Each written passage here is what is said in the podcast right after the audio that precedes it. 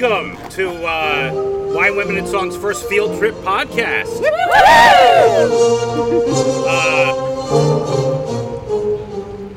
We are here at the Great Grapes Wine Festival in beautiful, I guess this is Cockeysville, Maryland, you know. Okay, sure, yeah. It's beautiful today. That's gorgeous. Right? We lucked out. As Megan says, I dialed up perfect weather. You did. Good job. So for the past two-ish hours, the podcasters who are with me today have spent the time out in the festival tasting a bunch of wine. So here with me today, we're going to go from my left are... Annie Gill, Heather Lockhart Wheeler, Kate Struth Bittner, Kimberly Christie, Gabrielle Demere, Megan Dimock. Wonderful. And so just to give you guys an idea, so you know what's to come, is I paired them all up in couples and sent them out into the festival with a budget with which to purchase their wines. And then they went out and they came back and they each brought some wines that I had bagged up. So they know what they picked, but the rest of us don't know what they picked.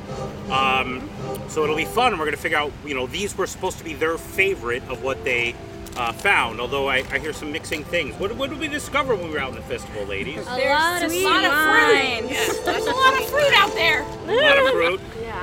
And I like Jay's cellar better. Yeah, me too. Yeah, here too. You guys are so kind. But yes, so I mean, earlier we were discussing pre-podcast about why are there so many sweet wines? There's probably what? How much percentage would you guys?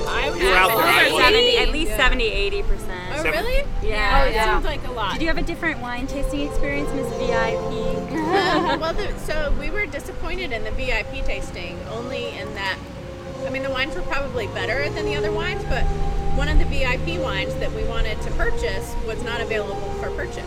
Why? Huh. You have to go to the vineyard? I guess so. So we were going to bring that back. So we were disappointed. It was from so what we wanted to bring back was a sparkling wine. It was a Blanc de Blanc champagne, or champagne style. Right. Now I'm disappointed. From Great Shoals Vineyard. And it was very tasty, but when we went, he was like, oh, I didn't bring any of that today. And we're like, and he said, try this. It's a sweet sparkling. We're like, meh, no thanks. So in general, not big sweet wine fans in this group.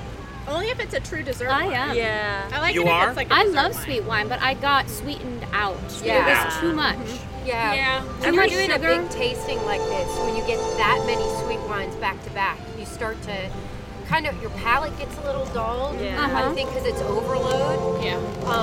And I mean, the varieties of sweets, there was a huge variety from like a traditional dessert wine to almost like a wine cooler. Yeah. Mm-hmm. Yeah. But yeah, all together, maybe if it was just one or two, it would be more palatable. But all together, it was a little overwhelming. It got to be too much. Yeah, and they're also expensive. That too. The price point is like, you know, I mean, nothing was under like $14 or $15, and most of it I wouldn't normally. You'd pay like $9 for it. Yeah. Yeah. Yeah. But what was it, Heather? You said you and I were talking about how. One of the early vineyards that hit in Maryland, Bordy. Oh yeah, Bordy. Had a lot of those types of sweeter wines. So my question was, my hypothesis was, I'm wondering if everybody's looking at Bordy's, you know, market or how they made their money. Their business model. Yeah. Thank you, that's the word I wanted. Thank you, Paige. Their business model and saying, oh my gosh, look at all that jazzy sangria or whatever they saw. Because I know that was a huge seller for them. And it was very tasty. I mean, I'm not gonna, you know, but, and so I'm wondering if that's what most of the vineyards think that Maryland wine drinkers want. Right. Well, so, you know, I don't know if it's most of Maryland wine drinkers, but I think in general, if you looked at the percentage of wine drinkers in the United States of America, there are a lot more people who drink sweet wines than you think. I guess they drink at a volume usually that's much greater than the dry wine. Isn't White Zinfandel like the highest selling wine? What? Well, White Zinfandel actually, there's a major White Zinfandel put out by Behringer. Yes. And that they sell somewhere around 3.5 to 4 million. Last time I was at a presentation, 3.5 to 4 million cases of white Zinfandel a year. And one of the things they talk about is that gives us money to play and make the wines we really want to make. Yeah, so true. There are a lot of other Behringer wines that are not like white Zinfandel. Yes. But they make bank on that. Because it's a safe bet. People know what they're going to get. They don't want to take a chance. Yeah, that's right. So I guess if you're relating it to opera, like if you had an opera company, you know, your sweet wines would be like your Madame Butterfly and your Carmen. Yeah, a little bit. Maybe a Fledermaus mouse. A little bit. And I guess the other thing is that, and I guess in those sentimental operas, back-to-back can be too much. Yeah. Right. Yeah. They give you a toothache. Yeah. So we just ran out of that music. But one of the things I wanted to add on that was that also, in general, Americans tend to like sweeter things. Yes. You know, they like sweeter things, so they gravitate towards that. There's even a movement that's come about in the last 4 or 5 years, and I don't know if you taste it anywhere you're out there, of having sweet red wines. There were many. Yeah. Sweet red wines. Some ice wine. Ice wine, So, without further ado, because I did supersize this podcast because it's a field trip and it's a special occasion, so I added an extra selection to today. So we have 4 wines to get through, and I don't want to... 4 wines and 5 songs? Yes, and a playout song. That's Holy shnikes, let's get this. Holy shnikes, let's get this. So ladies, everybody have their glasses? Yeah, we can't wax poetic for a long time. Well, I'll try to keep us on point. This is my song and I liked it. And what I want to say is, I know you've tasted a lot of wine and some of us have to drive, so I didn't bring a dump bucket, but we're outdoors. So if you're done, just make sure you don't dump on any of your neighbors and just dump it on the ground. Give to Mother Nature. Right? We're on a hill, so just be aware. But be aware, yes, we're on a hill. Please don't dump on my daughter. Yes. She is downhill. Who's not drinking, for everybody listening. I'm Ubering. Daughter's not drinking. Yes. Very good. All right. Ladies. Cheers. Cheers. Jeez, I can't get out of this chair.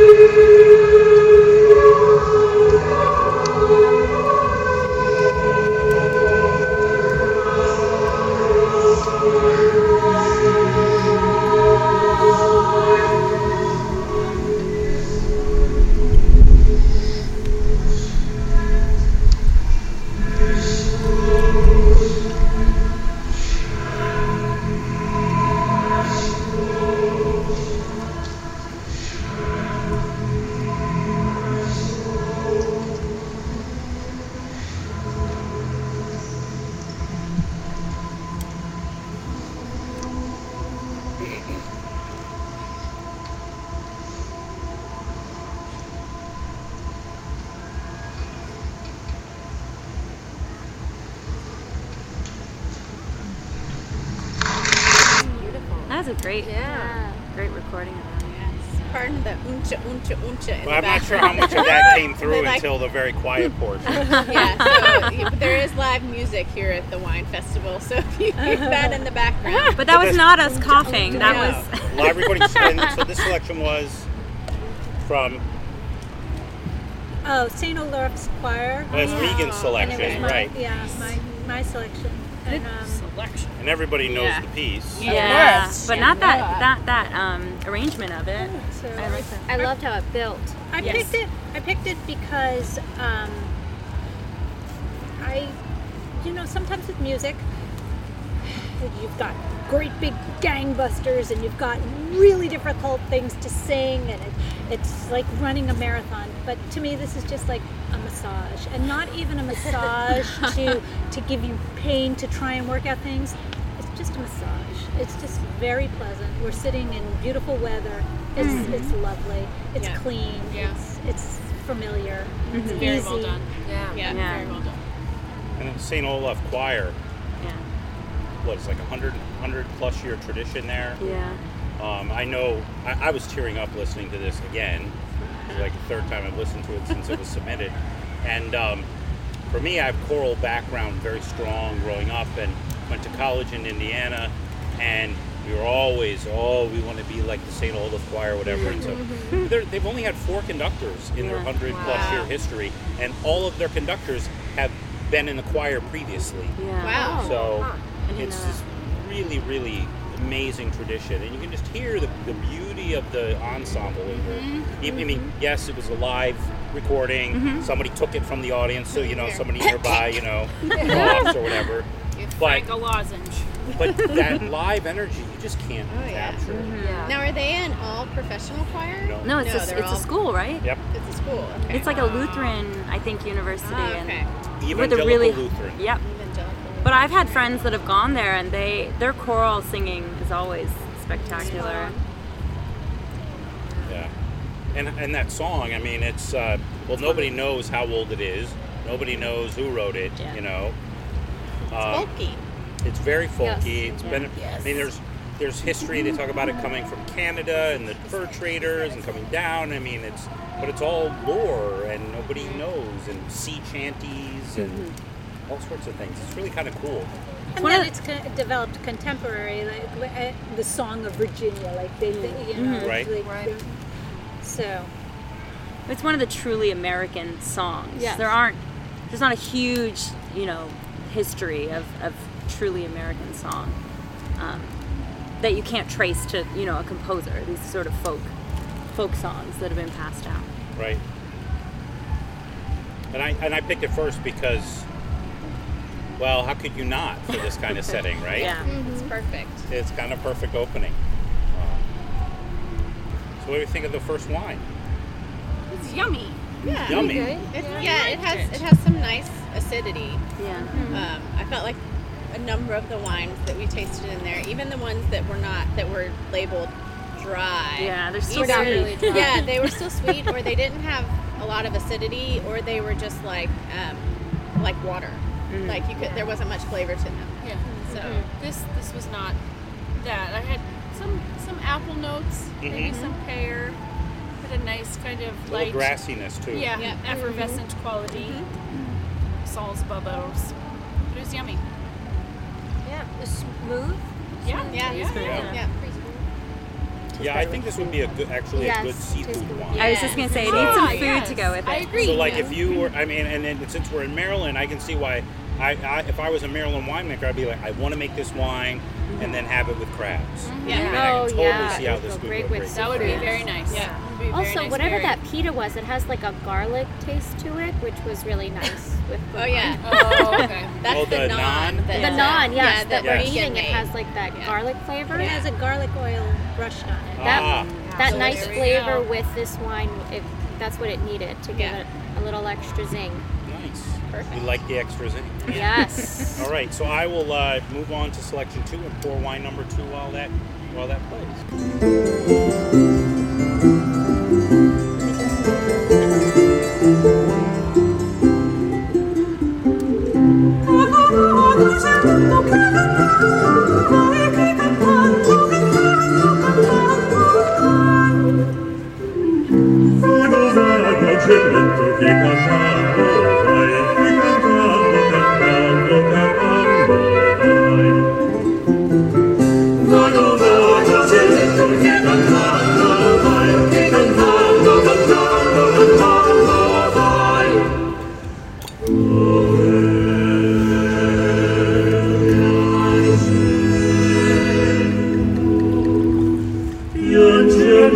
tanto tempo passato.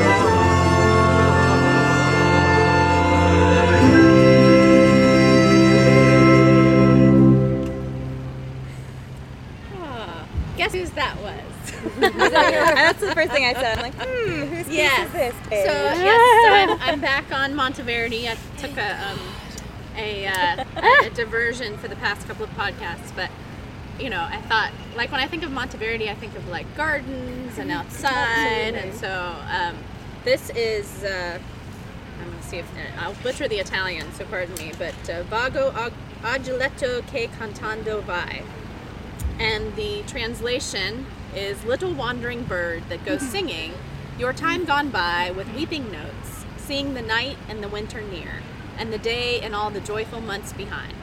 If knowing your own heavy sorrows, you could know of my state like your own, you would fly to this disconsolate breast to share your grievous sadness with me. And the this is from the L'Arpeggiata group, and it was Madrigal, and it's off of the Teatro d'Amor album. But you know, we were talking about nature and outside, and it just makes me happy. It makes you think of a garden party. It does, yes. You know, looking and little birds, and there was like a bird chirping when we started the song. You know, appropriate. It's funny because Google Translate made it vague little drunk. Vague little drunk. Which also appropriate for the wine. Yes, right? Yes, perhaps. Big, little drunk. You guys. I don't know if the song sounded vague. Yes, yes, you know. Very lively, and the ensembles of all of these artists that do these Monteverdi recordings. I mean, they're just they're spot on. Because it's not easy music. No. It sounds light and happy, however. Until you see it on the page, you're like, wait, It has to be very clean. Can't get bogged down in the notes. Yep. Yeah. And I think I really enjoyed the part, I think it was towards the end, where it was very dissonant, and they ground that, and they're just like, yes, we are meaning to sing these notes like that. Yes, yes, and you will enjoy it. And it's funny because at first you hear it, you think it's wrong, and you know, and that was of the time. But you know, they really loved their dissonance and all those chords. But it's funny because when you hear it, it's like, oh wait, no, that's wrong. But then all of a sudden you're like, oh no, it's there so it is. Right. Yeah. And I love it, and I love how they took their time to really resolve, make that point. There. Yes. Yeah, yeah, and then you get to the resolve. That was lovely. Yeah, and I always feel like this group, L'Arpeggiata, everything they do has like a very kind of improvisatory feel to it. Like it's not, they don't get stuck in certain tempi, and I feel like they're always kind of just enjoying themselves. Sounds very organic. Yes. Yes. Yes. I felt like when I was listening to it, I immediately had a picture in my head. I knew what the women would be wearing. I knew. Yep. I knew what their hair would be like. And I don't know if I always get that same picture when I listen to a piece of music, but I had a picture of exactly what it was. Nice. Yeah. So, do we want to talk about one number two? Yeah. It's a rosé. I know. Yeah, I was expecting it to be sweeter because of the color. Yeah, the color. But maybe that's just from the way that today has gone. Today. I would say it's like off-sweet, kind of. Yes. Or off-dry. Off-dry, slightly sweet. Because there's a little bit of sweetness, but it's not like... Totally, I'd be very interested to talk to this winemaker, because they don't have it on the label, to see if there's a little bit of residual sugar in there. Yeah. Not a lot, but a little just bit. Just a little bit. You know, kind of like some off-dry Rieslings had. Yeah. Yes. Just a tiny bit. I feel like I may have tasted this. The smell is different than the taste. Yeah. Like you smell it and you expect you're going to be like, I don't know, it's going to be super syrupy, sweet. Because there's like florals, and actually I hate to use this descriptor with wines, but it actually smells like grape. Oh. It really does. And like some tropical. Yeah, a little bit. Berries. But it definitely smells like sugary and sweet on them. And then you take a sip and you're like, oh, it's not that. Yeah. It's very subtle. Not sweet at all. And I usually don't like rosé, but I liked this one. Oh. Yeah. So this one spoke to me. Yeah. It said, drink me. Yeah, it was just a good balance. Not too sweet, you know, not too dry. I like it. Sometimes with rosés it has a tendency to be a bit curt, the finish. Is it smack you across the face? We're done now. Yeah, we're done. I'm like, wait, no, we're not done. Like it's a bad breakup. The color like different than most rosés? It's almost it's like lighter, right? It's orange. Yeah, it's kind of orangey. I mean, I took a picture. It's a little more orangey than pink, different. Or more salmony orangey. Yeah, it's a different kind of color. Yeah. So Jay, I've noticed that in the markets now, it seems like rosés.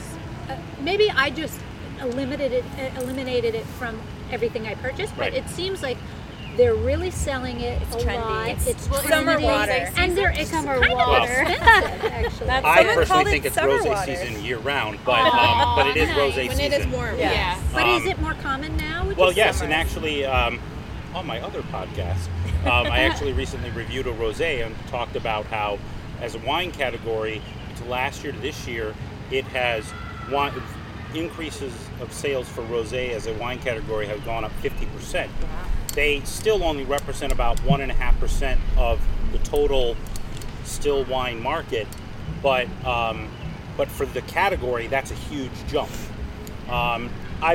Me personally, I wonder if that's going to change the nature of rosés. Mm-hmm. I've often said that I found rosés to be a winemaker's kind of passion project or something they really wanted to do, because rosés weren't going to be big sellers, so they were making it because they had something very specific in mind and they really wanted to make that wine. So chances are, if you got a rosé from, you know, a winemaker, it was something they really wanted to make because they knew it wasn't going to be like, unless it's a sweet blush rosé wine, aka White Zinfandel, it's not, a dry rosé wasn't going to be like a big seller. So they weren't making it to like make bank. They were making it because it was close to their heart. And I've actually asked a few winemakers that question, and they have all said, yes, it's something I really wanted to do. So I feel like the price point is a little higher than a white wine. White wine would be? Like a comparable rosé to a comparable white. You know, I mean, you can get inexpensive, you can do it. It just seems like the price point. It could be, but they are different. I mean, I always liken rosés are a way to bring some red fruit flavors into a white wine profile. So that's why you get things like berries that I think you said, Heather, and that you're not only not going to get in a white wine. You're not going to be like, oh, I taste strawberries or raspberries, or you're not going to get those things in, you know, your Sauvignon Blancs, your Chardonnays, etc. It's like the Switzerland of wines, right? I mean, if you like red wine and you like white wine, you'd think it would be that way, but it's really not. Well, because it's really dry. Yeah, because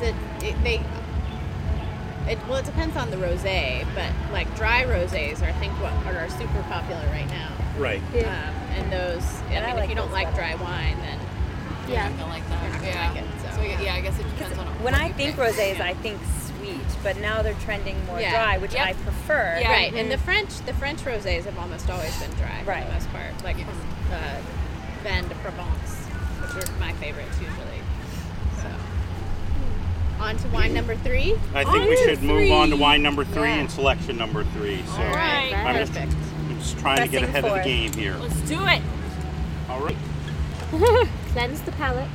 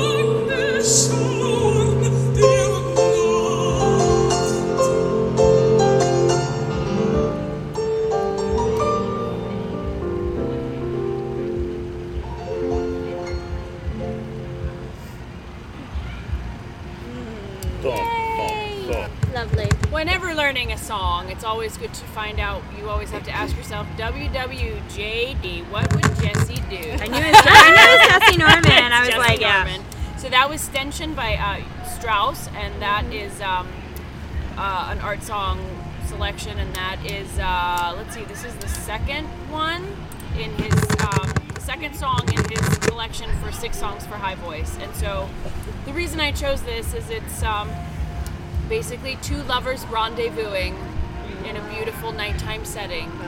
And I just love it because What I love about his art song is that it's a mini opera, or like a mini scene of an opera. And and just think about it. I mean, like the scene is set with it's nighttime and all of the smells and the sounds and the nightingale and somebody's gently calling and there's a stream flowing and the moon is shining and these two lovers are rendezvousing in this beautiful setting.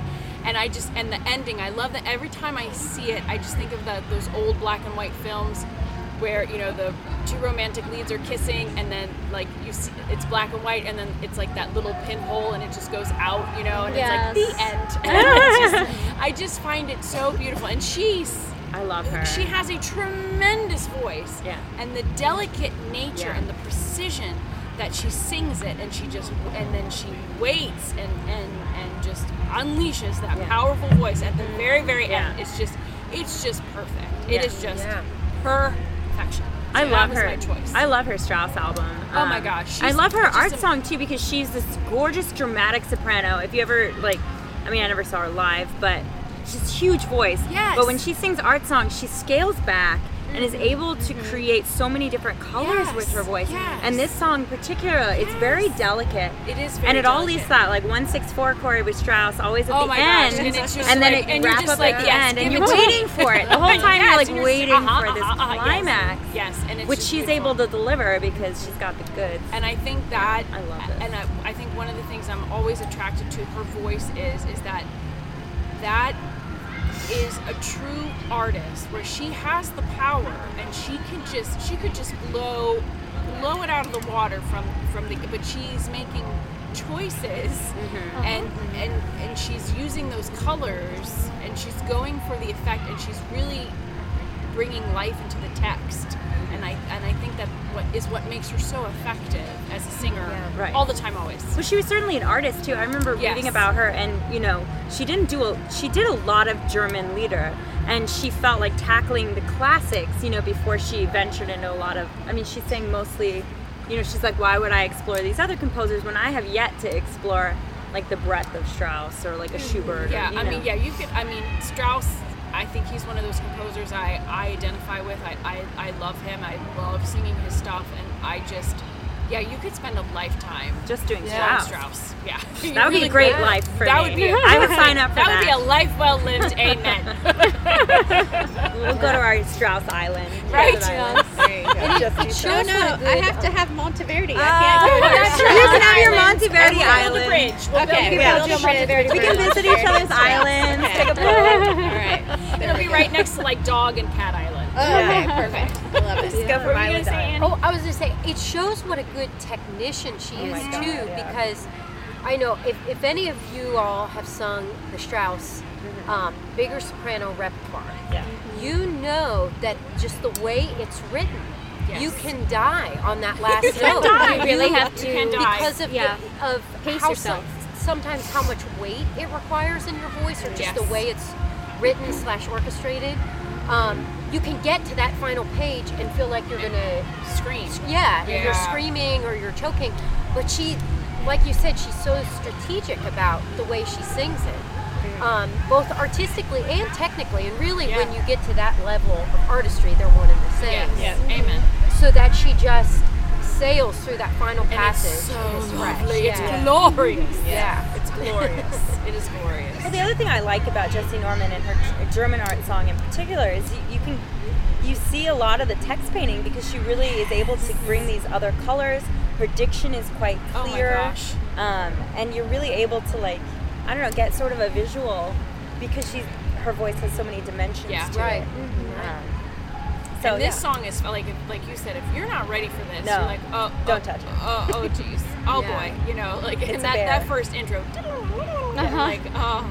let's counting. Where do I come in? Here, here. So it's just, isn't it only 5 or 6 pages? Yeah, it's really short. It's not. That's why really quickly. It's 2 minutes long. Yeah. But it's a lot of work for 2 minutes. That goes into there is plenty. Well, I know it's the second time we've had that piece. Oh, really? Oh, it is? Yep. Okay. I just couldn't...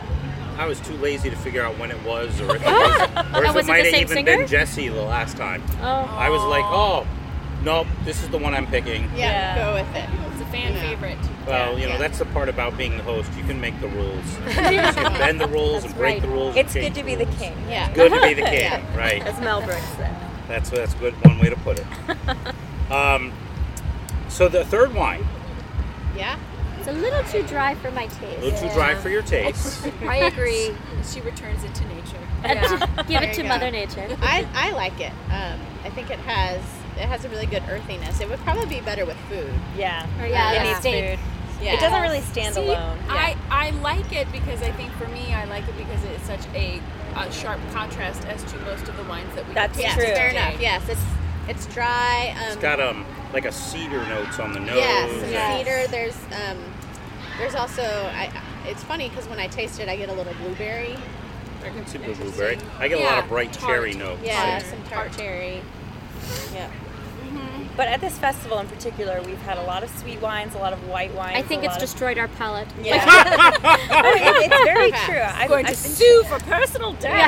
Yes. I know. This is a full body red. Yeah. I kind of feel like Paige and my experience of that is we didn't sample any sweet wine. So you didn't? No. Oh, so we always went straight to the.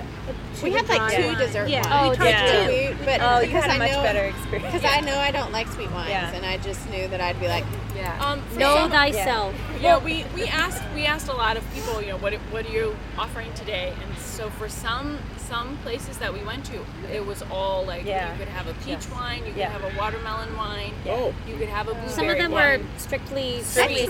I think we skipped those. We did, and you know what? And it wasn't because we had a special pass, because that was one spot. It was almost like, why is there a special pass? I didn't feel like it helped us. Yeah, it was. Oh, yeah, it was like 8 different wines. Well, didn't you get a special glass? Wasn't there? No, you got a little purple bag. And there was a souvenir. No, I think everybody got a bag. No. Nope. Oh, it was just us.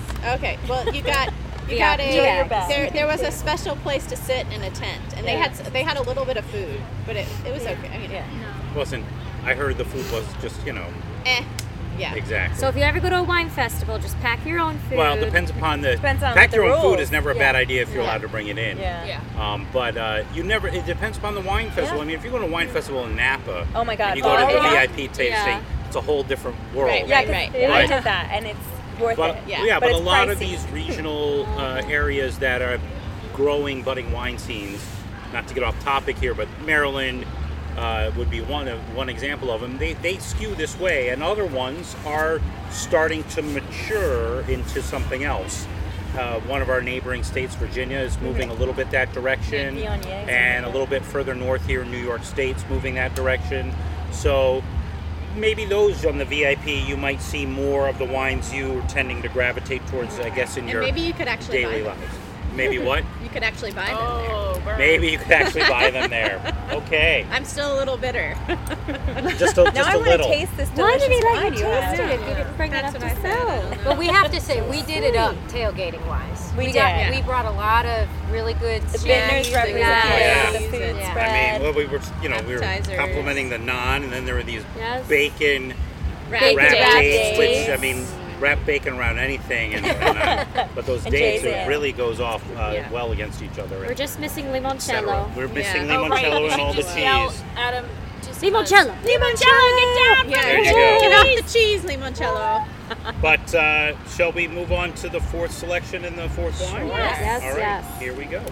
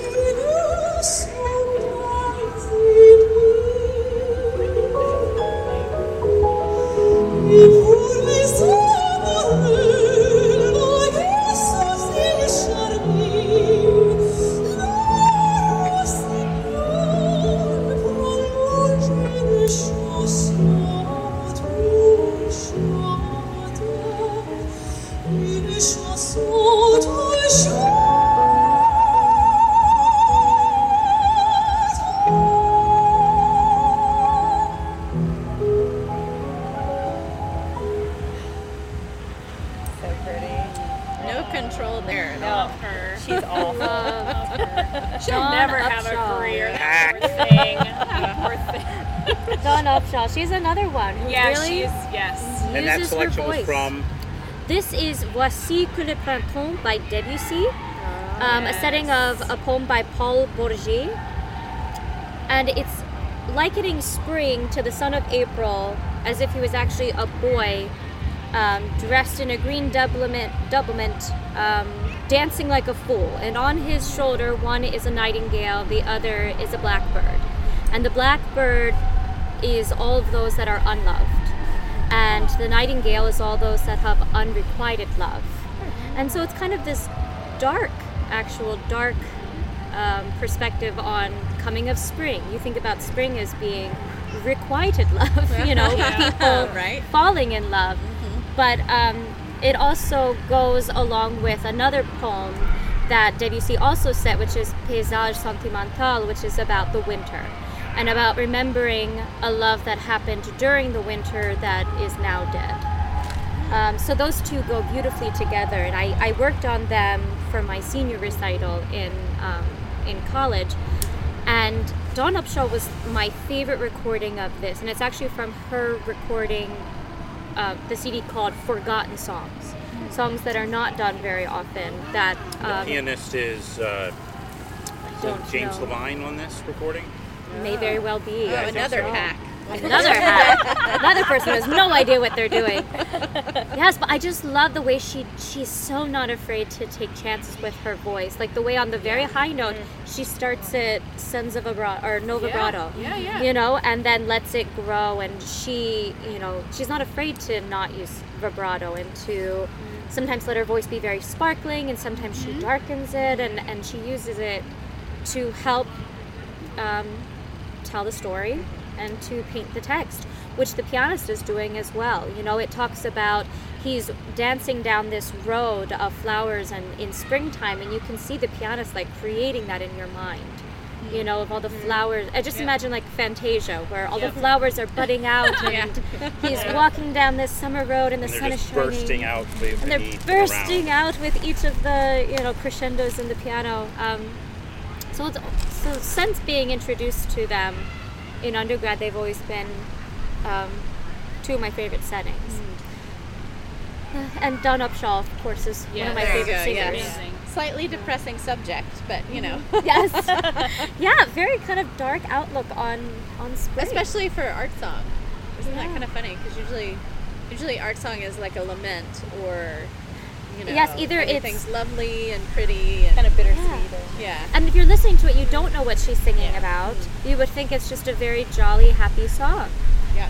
But there's this dark quality to it as well in the poetry. And it's up to that artist to reconcile that juxtaposition of the darkness of the poetry against the liveness of springtime that is coming forth from the music and making them come together into one. Mm-hmm. And that's what's so amazing. Like with art song, you really have to serve the music. You can't serve yourself as a singer. On the text too. Serve the text. Yeah. So you have to serve the poet and the composer, and it's about giving the truest performance that you can of what was intended, not necessarily of what you want, and not of showing off what you can do, but what can you do to serve this piece. But I think it's funny that.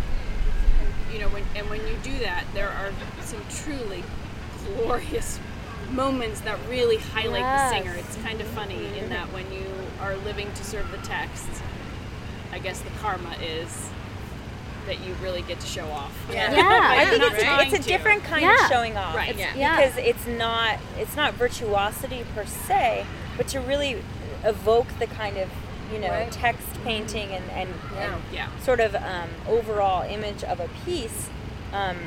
It takes a lot of technique and a lot of skill, a lot of control to really pull it off beautifully.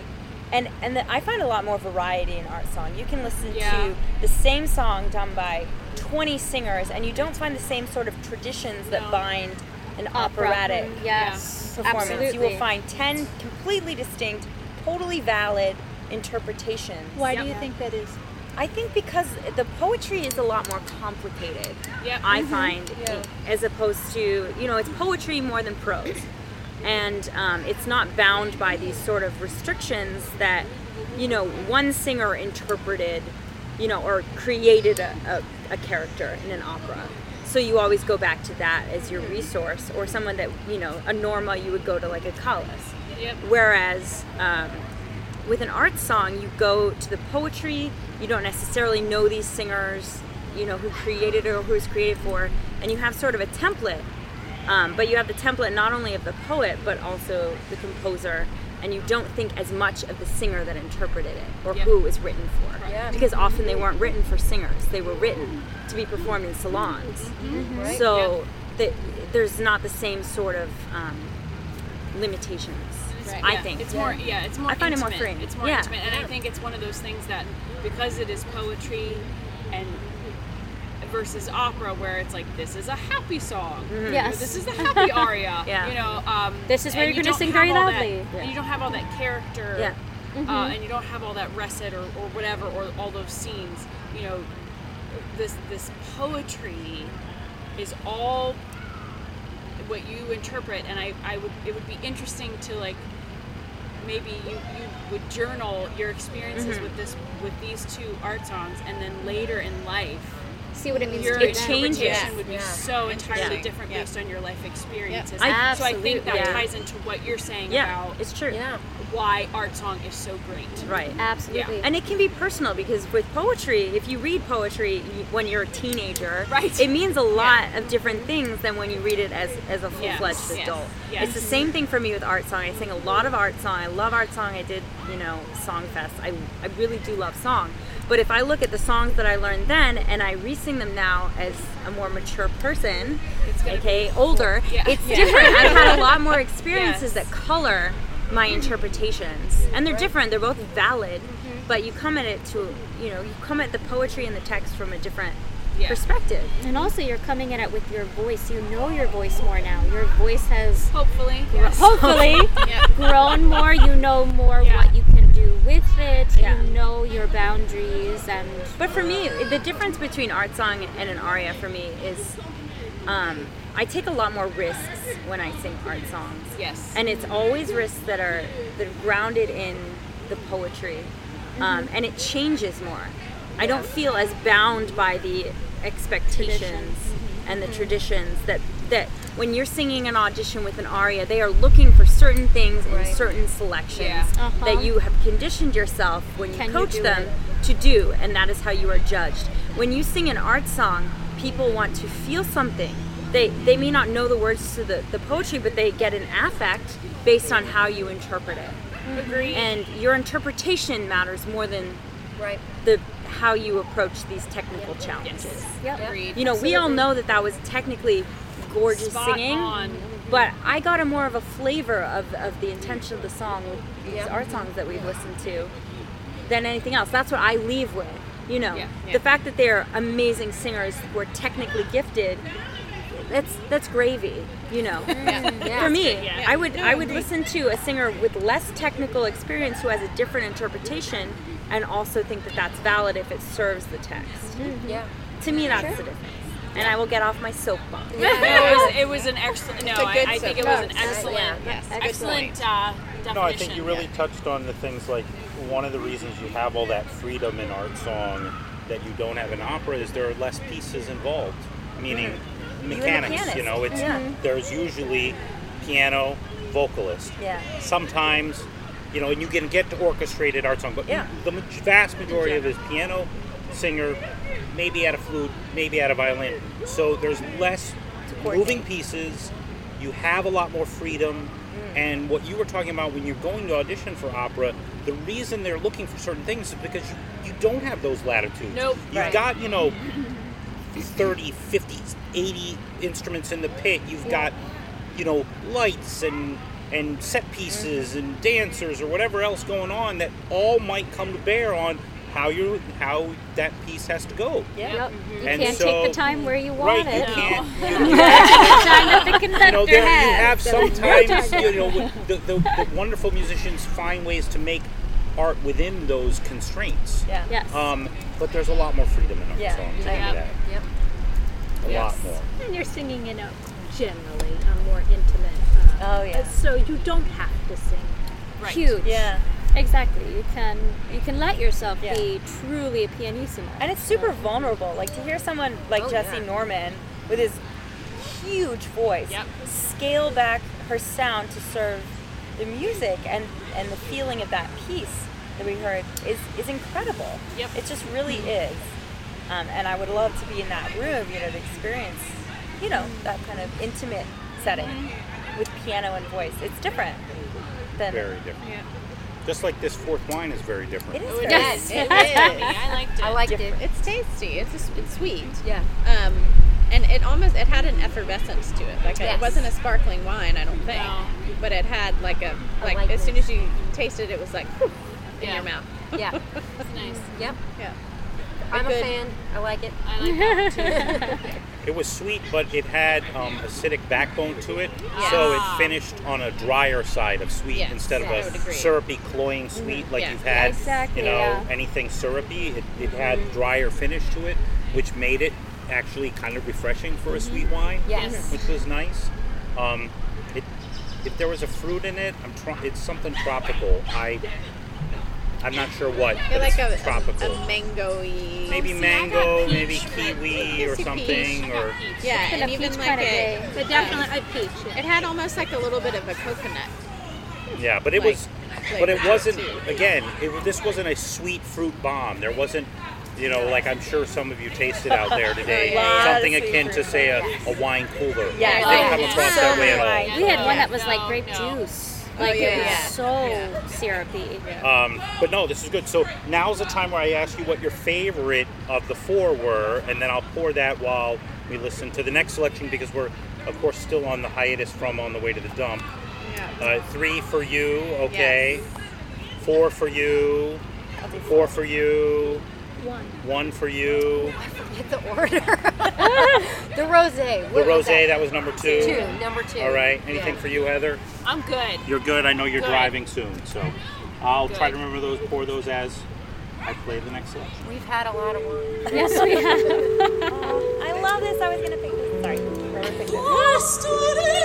Sorry.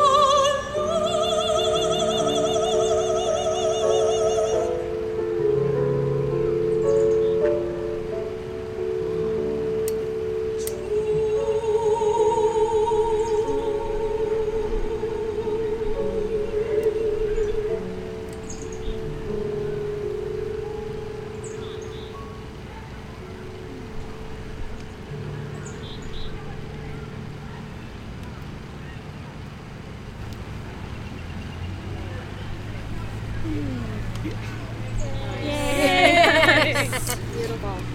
Okay, that was mine. I'm really excited. I love that song. Yeah. I'm so glad you picked that. So that was Joy Alone from the song cycle Natural Selection by Jake Heggie. Oh, and Jake Heggie. Of course. Yes, the soprano was Nicole Foland, and the pianist was Jake Heggie. Yeah. This is from, I think the album was recorded in 1999. Sounds about right. I picked it. The poet is Ginny Savage, and the whole song cycle, I think it's maybe five or six. Five total. Okay, so this is the fifth song. This is the final one in the cycle. And the whole cycle takes you through this woman. She is really struggling to find herself and figure out her life. So I've sung number 2 and number 5. Number 2 is Animal Passion. That's the best. Yeah, Animal Passion it's really awesome. Is a totally like a different piece. Yeah, it's like a tango, and it's very sexual, and she's going on like this sexual revolution and adventure. But she's a cat. Yeah. And she's a cat. But number 5, this Joy Alone, talks about how she really goes out into nature, and she's finally by herself, and she's finally comes to peace of where she is in her life. And I just had, I mean, it was perfect for the theme because of all the nature images and just I really like the way that Jake Heggie set the text too. Mm-hmm. He changes meter a lot, so it can be difficult for the singer, counting wise. Singers need to learn to count beyond five. That's right. But the payoff not is sopranos. Sopranos sing, everybody else follows. So I'm glad you chose that one, Jay. Well, it's so funny because like I would have picked this. This would have been my selection, so I'm so glad you picked this. But yeah, this is the nature piece, and this was like my favorite piece through undergrad. I did Songfest, so I actually worked on this with Jake Heggie. Oh, cool. This song reminds me of him, and like a lot. Sorry, not to toot. It's a really great experience. This song to me has meant so much because it's not just about being in nature, but it's about being okay with yourself and being by yourself. Which is a lot of our struggle, I think, as singers and people, and finding joy within. And I think it's not just singers. I think it's people. Yeah, people. The human finding condition. Joy alone. I mean, which is really, it's the title of the song, and also recognizing the surroundings around you and the chipmunks and the. It's just like it's such a great song. Yeah, it is. About just like acceptance and being by yourself and enjoying that and what's around you. Like really being awake to nature around you. It's such a beautiful song. It's, I really it's do well, love it. It's well composed. Yeah. Yeah, he really knows how to write. He really does. Yeah. For the voice. For the voice. So well. It's funny. I think it's with all of these selections, you really hear when somebody is kind. Yeah. Yes. Well, and he wrote this for her, for Nicole. I believe this one is dedicated to her. Yeah. I should check. Okay. But I'm pretty sure, because this, I think he wrote this around the time he was working at San Francisco Opera, and he was just writing for a lot of the singers that were there. So like Renee Fleming, he wrote for, and other singers that came through. Wow. What a special tough gig. Tough. Yeah. But he wasn't working as a musician at that time. He was, trained obviously as a musician, but that wasn't his job. A lot of us can relate to that. Yeah. So he took advantage of where he was and wrote these pieces, and singers respond to it because it's well written, especially for the voice, and it's pretty nice. Great selection. I'd never heard it before. Yeah, no, but when I listened to it, I was like, booyah! Yeah, that's a great one. Excellent. The whole CD is pretty fantastic. You guys should check it out. Will do. Good stuff. Yeah, and all of you listeners should check it out. Yeah, too. Exactly. Yes. So should we reveal the wine? Yeah, we shall. Reveal these puppies. Alrighty.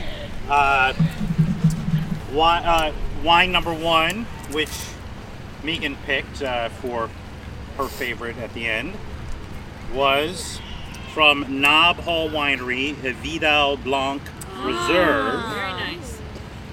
Who selected this? Megan and I. Megan and Paige, okay. Yeah. Good job, ladies. Good job, ladies.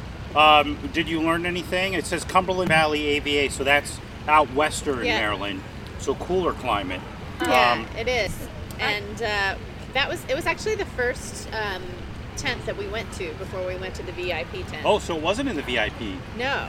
Oh. So we were unable to purchase anything from the VIP. So the VIP, you couldn't buy anything there. Well, I think a few of them. We didn't try any. We didn't. Well, I looked at some of the others, and when I went and asked because we wanted to buy it, they said that a lot of the VIP wines, that because they're limited release, they did not bring them today to purchase. Oh, all right.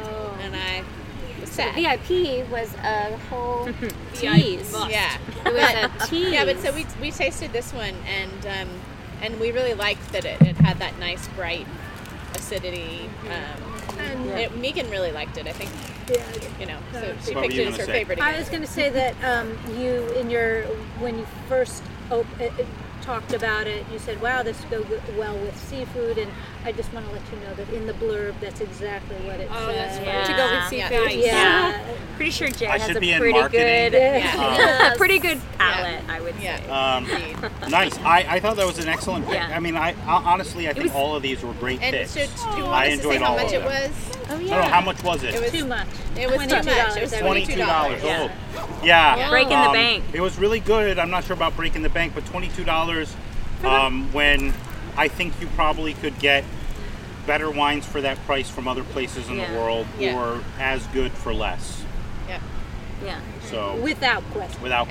And should we mention? Sorry, I know you're about to reveal number two, but just so that our listeners don't, if you don't know Maryland wine, the reason that they're that expensive is not that they're trying to gyp you, but that they're usually small production, and so they can't. They have to charge that much in order to cover costs. Yeah, to local. Have a vineyard. So support your local vineyard. Yes. All right, number two. Sorry. It's great. Number two, the rosé, is from Royal Rabbit. Oh, okay. It's called. I'm trying to read this upside down.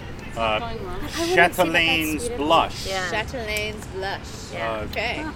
They had a couple other good wines, actually. Yes. The Duke. Roy. That's the one you like. Roy. Yeah, I like the Duke. Yeah. Roy. All right. So that was Heather and Annie's pick? Yes. Yeah. That was our pick. That was also the first wine we tasted, but it just stuck with us. Yeah. We liked it.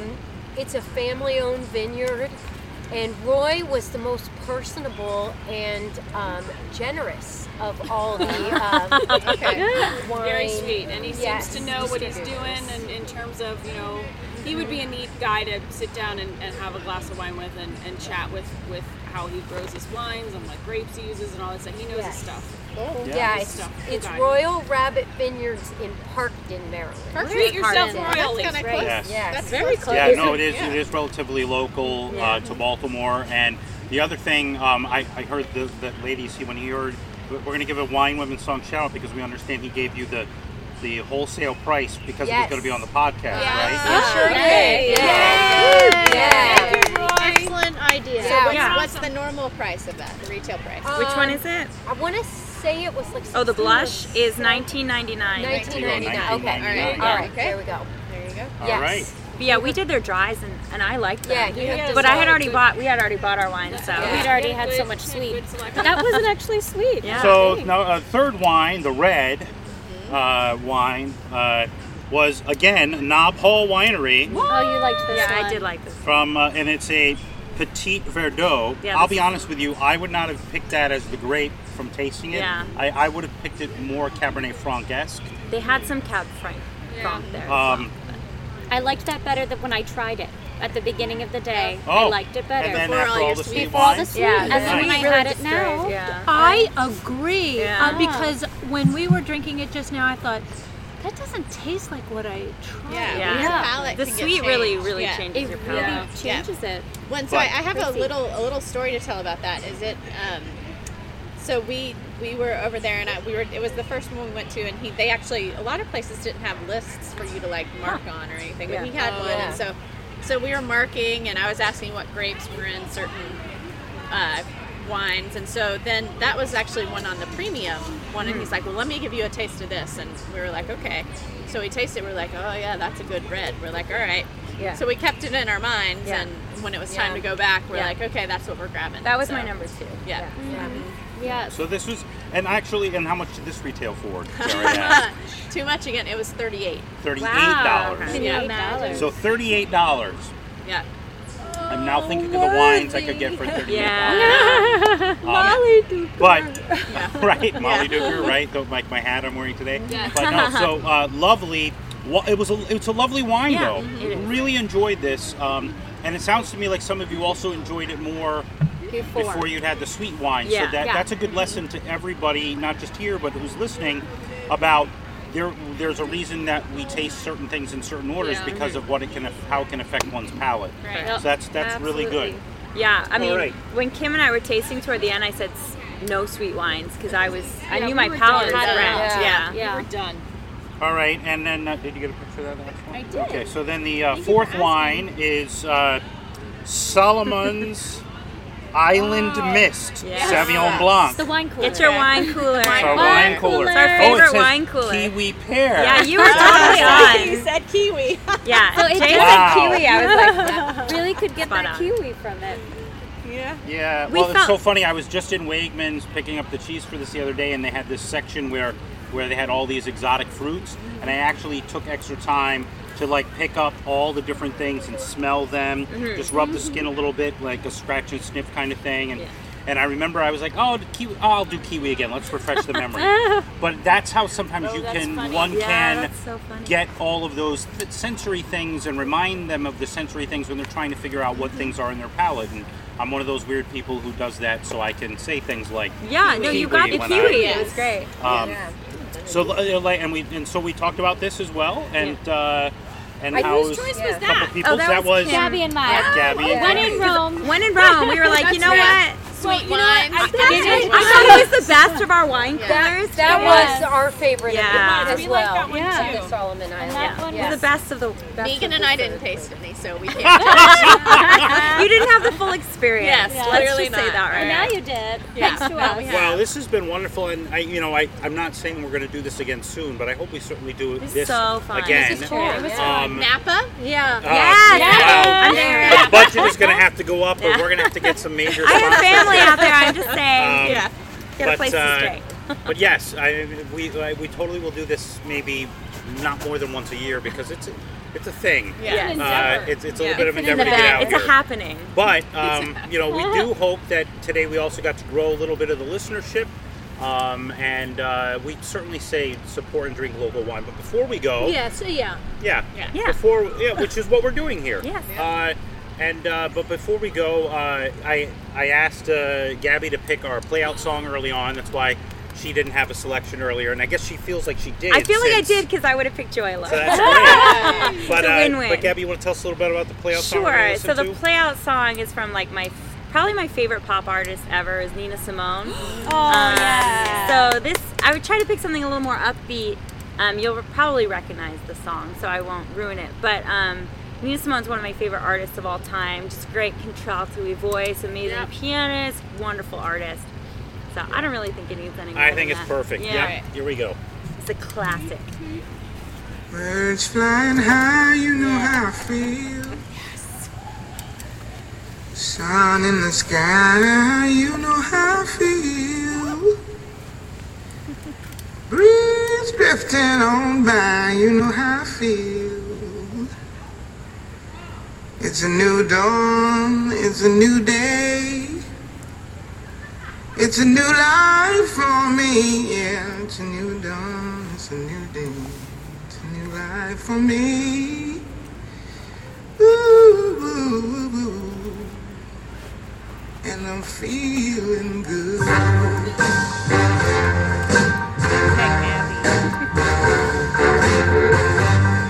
Fish in the sea. You know how I feel. River running free. You know how I feel. Blossom on the tree. You know how I feel. It's a new dawn. It's a new day. It's a new life for me. And I'm feeling good.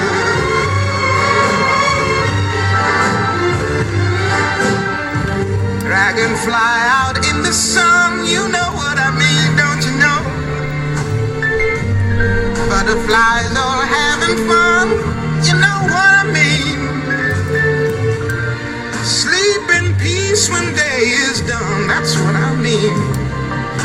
And this old world is a new world and a bold world for me. Yeah.